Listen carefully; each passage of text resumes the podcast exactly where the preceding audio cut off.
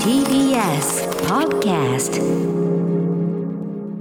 ではつながりましたかね？そうですね。ご準備整ったようです。改めましてご紹介です。令和新選組高井隆幹事長です。よろしくお願いいたします。はいよろしくお願いします。お願いします。令和の幹事長として初めての国政選挙となりました、はい、これまでは立憲民主党に所属されていました、はい、この選挙戦での今回の手応えいかがでしょうか？そうですね。あのー、本当にあの令和新選組のですねもう最大の特徴ですけどもまあボランティアの皆さん、はい、本当にあの組織に頼らずですねもうあの一人一人の市民の皆さんの力でもうすべてその選挙もうポスターを掲示板に貼ったりですね、はい、それからもう大量のチラシにあの招紙というのを貼る作業とかさまざ、まな作業ですね。全部ボランティアがやっていただくというですね、うん、本当にあのここれぞまさに民主主義の原点の政党だなと改めて、えー、感じましたし、はい、まあ、あの非常に選挙中も反応は良かったです。なるほど、はい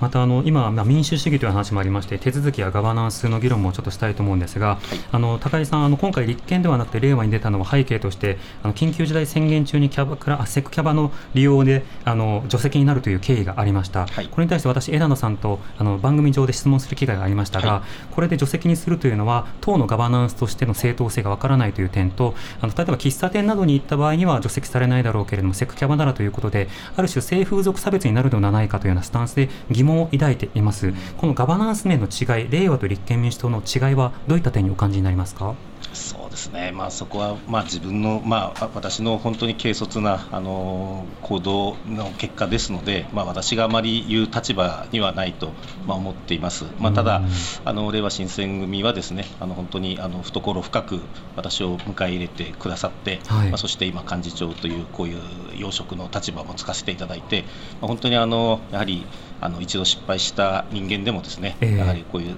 あの再チャレンジできるというそういう、まあ、社会を作っていきたいっていうあの思いで、まあ、令和新選組はそういう政策もあのしっかり、えー、訴えていける党だと思ってます。うんまた先ほどあの山本代表とのやり取りでもあったんですがあのウクライナに対するロシアの軍事侵略に対しての非難声明、はい、令和新選組は賛成しませんでした、はい、この点、高井さん、いかがでしょうか？そうですね、もうこれは本当に党内で徹底的に議論をして、ですね、はい。まあ、もちろんあのいろんな賛否両論ありました、まあ、しかし、まあ、その中でですねやはり私もですねあの今、いや一番さやらなきゃいけないことはもう一刻も早く停戦をすること。でそして日本はですね私はあの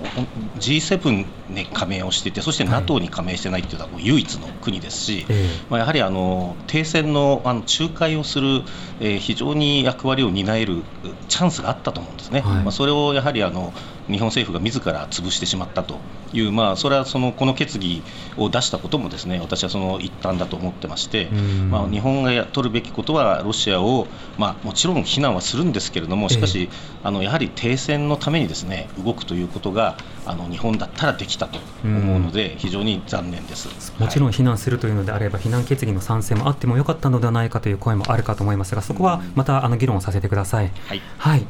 高井さんありがとうございました。はい、どうもありがとうございました。令和新選組の高井隆幹事長に伺いました。はい